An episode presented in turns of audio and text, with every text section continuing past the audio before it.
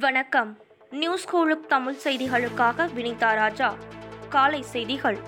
Corona தடுப்பு மேலாண்மையில் மாநிலங்களுக்கு உதவ மத்திய அரசு இருபத்தி நான்கு மணி நேரமும் செயலாற்றி வருவதாகவும் பிரதமர் மோடி நாள் ஒன்றுக்கு பதினெட்டு முதல் பத்தொன்பது மணி நேரம் வரை பணியாற்றுவதாகவும் மத்திய அமைச்சர் பியூஷ் கோயல் தெரிவித்துள்ளார். கொரோனா எதிர்ப்பு போரில் எவ்வித பாரபட்சமும் இன்றி மத்திய அரசு ஈடுபட்டுள்ளதாகவும் இந்த விவகாரத்தில் அரசியல் சாயம் பூசுவது ஏற்புடையது அல்ல என்றும் காங்கிரஸ் உள்ளிட்ட எதிர்க்கட்சிகளை அவர் மறைமுகமாக சாடியுள்ளார். இந்தியாவில் ஒருநாள் கொரோனா பாதிப்பு மேலும் ஒரு புதிய உச்சம் தொட்டு இரண்டு லட்சத்து எழுபத்து மூன்றாயிரத்தை கடந்துள்ளது. நேற்று ஒரே நாளில் பெருந்தொற்றுக்கு ஆயிரத்து அறுநூற்று பத்தொன்பது பேர் உயிரிழந்துள்ளனர்.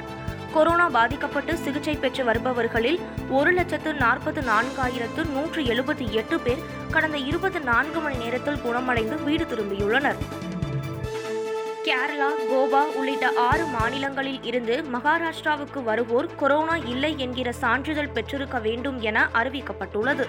இந்த சான்றிதழை அவர்களின் பயணத்தை தொடங்கும் முன் நாற்பத்தி எட்டு மணி நேரத்திற்குள் பெற்றிருக்க வேண்டும் என்றும் உத்தரவில் கூறப்பட்டுள்ளது.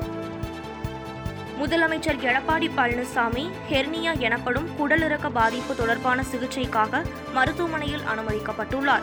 சென்னை நுங்கம்பாக்கத்தில் உள்ள எம்ஜிஎம் மருத்துவமனையில் அனுமதிக்கப்பட்டுள்ள எடப்பாடி பழனிசாமி மூன்று நாட்கள் மருத்துவமனையில் தங்கியிருந்து சிகிச்சை பெறுவார் என தகவல்கள் தெரிவிக்கின்றன. பொறியியல் செமஸ்டர் தேர்வில் மாணவர்கள் புத்தகத்தை பார்த்து தேர்வு எழுதவும் இணையத்தை பயன்படுத்திக் கொள்ளவும் அண்ணா பல்கலைக்கழகம் அனுமதி அளித்துள்ளது. இந்த புதிய தேர்வு முறை இறுதி செமஸ்டர் மாணவர்கள் தவிர பிற ஆண்டு மாணவர்களுக்கு மட்டுமே நடத்தப்படும் என தெரிவிக்கப்பட்டுள்ளது. ஆறு மாத கால தடைக்கு பின் பிஎட் கல்லூரிகளில் மாணவர் சேர்க்கை நடத்தி முடிக்கப்பட்டுள்ளன. இந்நிலையில் ஏழு அரசு பிஎட் கல்லூரிகள் உட்பட இருபத்தோரு பிஎட் கல்லூரிகளுக்கான மாணவர் சேர்க்கை ஆன்லைனிலேயே நடத்தி முடிக்கப்பட்டுள்ளன. மாணவர்களுக்கான வகுப்புகள் ஆன்லைனில் நடைபெறும் என்றும் செமஸ்டர் தேர்வு செப்டம்பரில் நடத்தப்படும் எனவும் அறிவிக்கப்பட்டுள்ளது.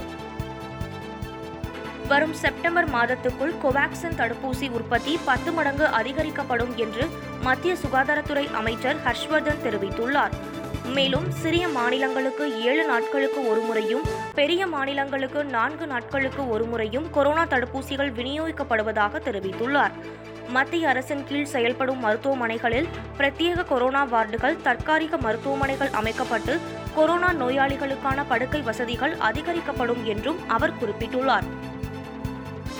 டெல்லியில் இன்று நள்ளிரவு முதல் ஒரு வாரத்திற்கு முழு ஊரடங்கு அமல்படுத்தப்பட்டுள்ளது. கொரோனா வேகமாக பரவி வருவதால் டெல்லியில் ஒரு வாரம் முழு ஊரடங்கு அமல்படுத்தப்பட்டுள்ளது. வெப்பச்சலனம் காரணமாக தமிழகத்தில் ஐந்து நாட்களுக்கு மழை பெய்யக்கூடும் என சென்னை வானிலை ஆய்வு மையம் தெரிவித்துள்ளது. அடுத்த இருபத்தி நான்கு மணி நேரத்திற்கு நீலகிரி கோவை திருப்பூர் சேலம் உள்ளிட்ட பத்து மாவட்டங்களில் இடி மின்னலுடன் கூடிய மிதமான மழை பெய்யக்கூடும் என்றும் நாளை முதல் நான்கு நாட்களுக்கு மேற்கு தொடர்ச்சி மாவட்டங்கள் தென் மாவட்டங்களில் சில இடங்களில் மிதமான மழை பெய்யக்கூடும் என்றும் தெரிவிக்கப்பட்டுள்ளது.